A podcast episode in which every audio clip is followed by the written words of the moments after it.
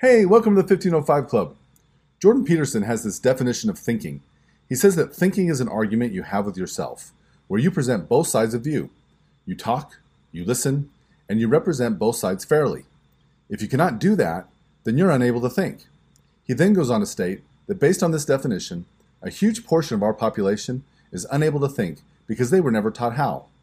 Upon hearing this definition, I immediately recognized that this is one of the skills that's absolutely essential to becoming the best version of yourself as a doctor.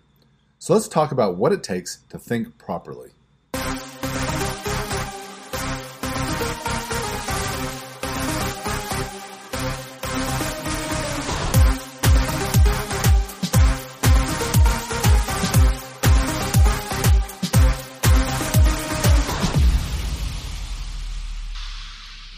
First started chiropractic school, I lived with my grandma. She was about 85 years old at the time. One day, I caught her arguing with herself in the kitchen, and she was doing it rather loudly. She had begun to lose her hearing, as people do, so she had no idea I was even home. I was trying to keep it that way, but she also had a sixth sense and somehow became aware of my presence. I think she sort of felt me back there. she sort of chuckled a bit, knowing she had just been caught arguing out loud with herself. She then said, you know, it's only the sane people who argue with themselves. If you never argue with yourself, you'll eventually go insane. No doubt, on many occasions, I've heard her daughter, my mother, argue with herself, usually preferring to call herself by name, including her middle name. I've actually never heard anyone call my mom Barbara Jean except for her. That's kind of funny to realize just now. You might now think that I come from a family of crazy people, but this habit of arguing with themselves, I would argue, is most certainly what has made my mother and her mother such level headed thinkers. If you're now wondering how often I argue with myself, I can tell you I do it daily, although I prefer to do it silently with myself. I first encountered this habit when I first began in practice, although I now wish I would have started much earlier in life. I had this experience, and perhaps you've experienced this as well, where I had examined the patient and I was looking at their x rays, and I had absolutely no idea what I should do. I had to decide to do something, so I would make a case for why I should take a particular course of action and what I should adjust. I would then argue against myself for why that might be the wrong thing to do and what would happen if I did the wrong thing. Then I would go back and either restate my original argument with some minor modifications or I would scrap the original argument and present an entirely new one. I didn't know it at the time, but I was engaged in actual thinking by Jordan Peterson's definition. And since it was new to me, I wasn't very good at it. But every time I would do it, which was multiple times a day, I was practicing my skills and I was improving. It was so simple, but I didn't even, didn't even understand how that would help to shape my thinking process for the future going forward. I also can't tell you how often I encounter people who present their ideas or their point of view, and it's immediately obvious to me that they never argued a contradictory point of view with themselves. They hadn't really thought about it, and they had jumped to the conclusion that felt good to them at the time, so it was an emotional appeal and not an intellectual one. There's, there's nothing inherently wrong with that, but if you want to make consistently good decisions and to be known as a thoughtful person or a good thinker, then you need to have the argument with yourself before you have it with anyone else. I don't want you to think that I'm merely insulting people by saying that they aren't thinking. There's actually something more profound hidden beneath the surface of this apparent insult. First, you have to ask yourself the question what makes humans unique among the animals? One answer is that humans have the ability to suppress their instincts and act with intentional thought. Every animal on earth acts out of instinct. Have you ever heard the story of the scorpion and the frog? A frog meets a scorpion by the bank of the river. The scorpion wants to get across but doesn't know how to swim. He asks the frog to give him a ride over, but the frog declines. You'll sting me, and we'll both drown. No, I won't do that, says the scorpion. Why would I want to kill myself? Reluctantly, the frog decides to oblige him and the scorpion climbs on his back. Halfway across the river, the scorpion stings the frog. Why would you do that? the frog asks. Now we're both going to die. Because it's my nature, says the scorpion. I tell you this story because it perfectly highlights the inherent danger of a creature that acts on instinct alone. Humans are no less dangerous when they allow themselves to be guided by instincts alone. When a person chooses to suppress their instincts and choose their actions carefully, it's then that they are acting like a human. Ancient Jewish tradition would tell you that people are human and not animals, and there's a difference. When people allow themselves to be guided only by their instincts, then they're choosing to act as a wild animal and not as a human.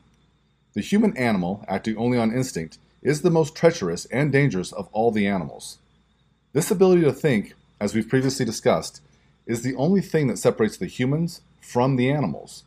If you think about the worst decisions you've ever made in your life, I have no doubt that you will soon realize that in that moment you made a decision based on urge and desire, or we could call it instinct. In hindsight, with a little bit of thinking, you can quickly realize that you would have been better served to make a different decision. The reason hindsight is always 2020 is because in hindsight we think, and in the moment we often act on instinct. This is why thinking is so important. It would have been enough of a blessing for me just to have this realization, but then came another one. Many years ago, I was in a band, and the guitar player and I decided to record an album of original music. We both had jobs, so we would work all day and then meet from about 8 in the evening until sometime after midnight to write and record our songs. One day, he had written a song and he suggested how he thought the singing should go. I wasn't really sure what he meant, and I wasn't sure if I would sound right, even if I did do what he said. My initial reaction, my instinct, was to ignore him and do it my own way. But then I thought, no. Let's pursue this and see where it leads. Either it will prove itself to be a bad idea and I won't have to be the bad guy for saying so, or I will discover something new that right now is outside the boundaries of my imagination. So he gave me his ideas, and I tried it. I then gave some ideas, and we tried them too. This gave him some new ideas, so we tried yet again. The final product was the best of our ideas and something that neither of us could have come to on our own. That was when I had the epiphany. Collaboration in this manner is the exact same skill as thinking. The difference being that with collaboration, I'm no longer limited to only choosing the best of my ideas, but I can incorporate ideas that are currently beyond my imagination. The next epiphany was that when people are unable to work in teams and collaborate, it's because they are poor thinkers, since both activities involve the exact same process. If you can't have a productive argument with yourself, then how can you possibly have a productive argument with someone else? If Jordan Peterson is right that so few people are capable of thinking, then it's no wonder that most people make terrible teammates and are incapable of collaboration. Is this at least part of the reason why the national divorce rate is so high?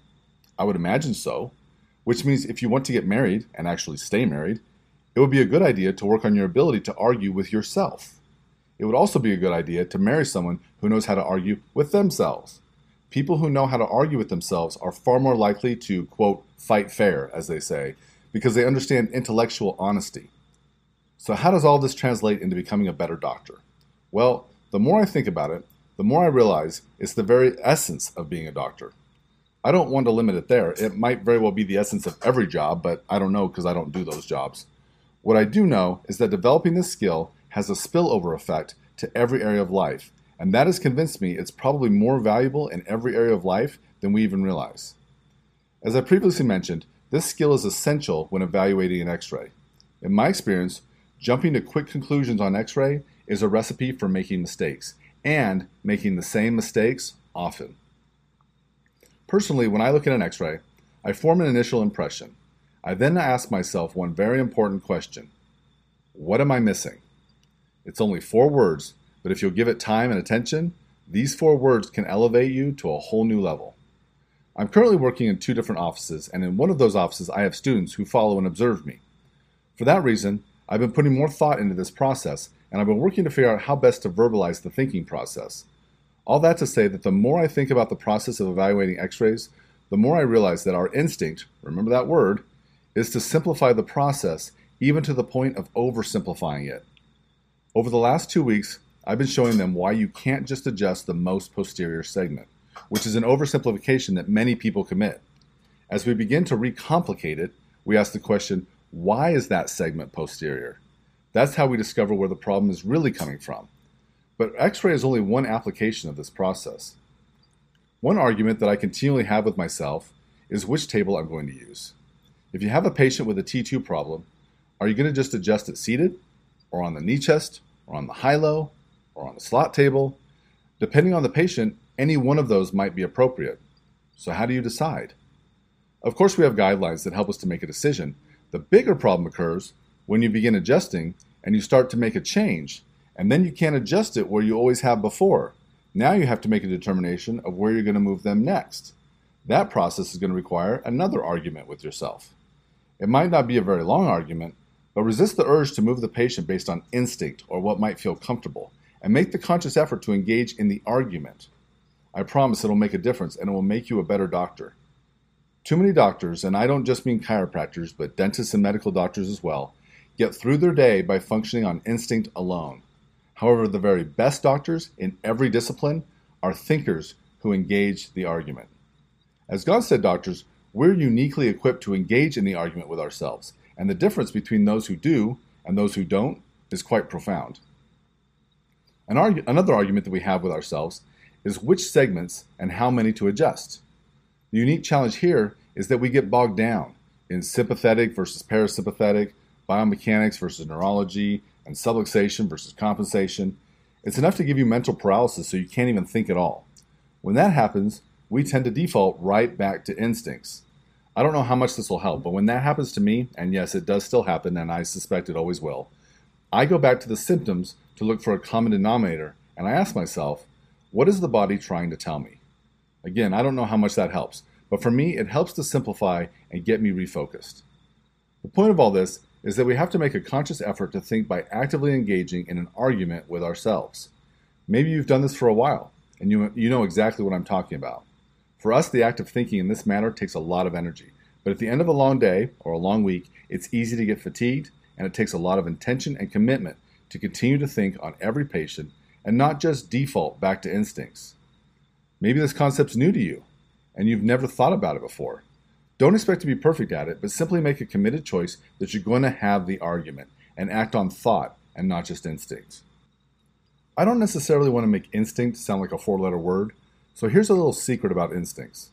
The more you think about it and engage in the argument, and the more you put your hands in motion to create the action of chiropractic, I found I prefer the word action over practice, the more your instincts will improve as you refine them to become more reliable. When I do find that my instincts are telling me something, I don't just act on them, but I ask myself, why? In this way, my refined instincts guide me back into the thinking process instead of taking me away from them. This is how you can evaluate your instincts to see if they are serving you or distracting you. Do your instincts guide you back into the thinking process, or do they serve as an escape to avoid the thinking process? If you engage in this internal conversation, you'll find there's a constant battle between what the mind wants to do and what the body chooses to do. This is not a new problem. In the book of Romans, the Apostle Paul states that the good I want to do, I don't do, but the evil I don't want to do, I keep doing. Obviously, this is not a new problem. We may never master it perfectly, but our awareness of the problem will be the spark that keeps us moving in a direction contrary to the downhill stream of doing what's easy or expedient. When I first started in practice, I was a confused young man. I felt like I had been thrust into a profession where the status quo for both chiropractic and healthcare in general was both unethical and even immoral. I felt that I had no choice but to invent my own brand, if you will, of chiropractic to remain true to chiropractic principles while still being ethical and moral. The choice to practice the Gonstead system was a huge part of that, as it was the only method I knew that would put my conscience at ease. Still, there were individuals within the community that practiced in ways that would deeply bother my conscience. In those situations, I would ask myself, why? This question and the thinking that would follow was what led me to not only make decisions about how I would practice, but ultimately led me to convictions about how it should be practiced. I know many older Gonstead doctors, and they all have convictions as well, mostly the same convictions. I'm sure they got there by the exact same process. Today, I've kind of led you from the philosophical or theoretical to the practical, and ultimately to what you might call the spiritual, the soul of who you are. I love the C.S. Lewis quote that, quote, you don't have a soul, you are a soul. You have a body. Refining the unseen person of who you really are is one of the most worthwhile endeavors that any human can engage in. It will, not coincidentally, make you a better doctor as well. Of course it will, because better humans make better doctors. I hope you found this beneficial and it'll help you improve the way you practice this week. As always, I hope you have the very best week possible, and I'll see you again next time. Música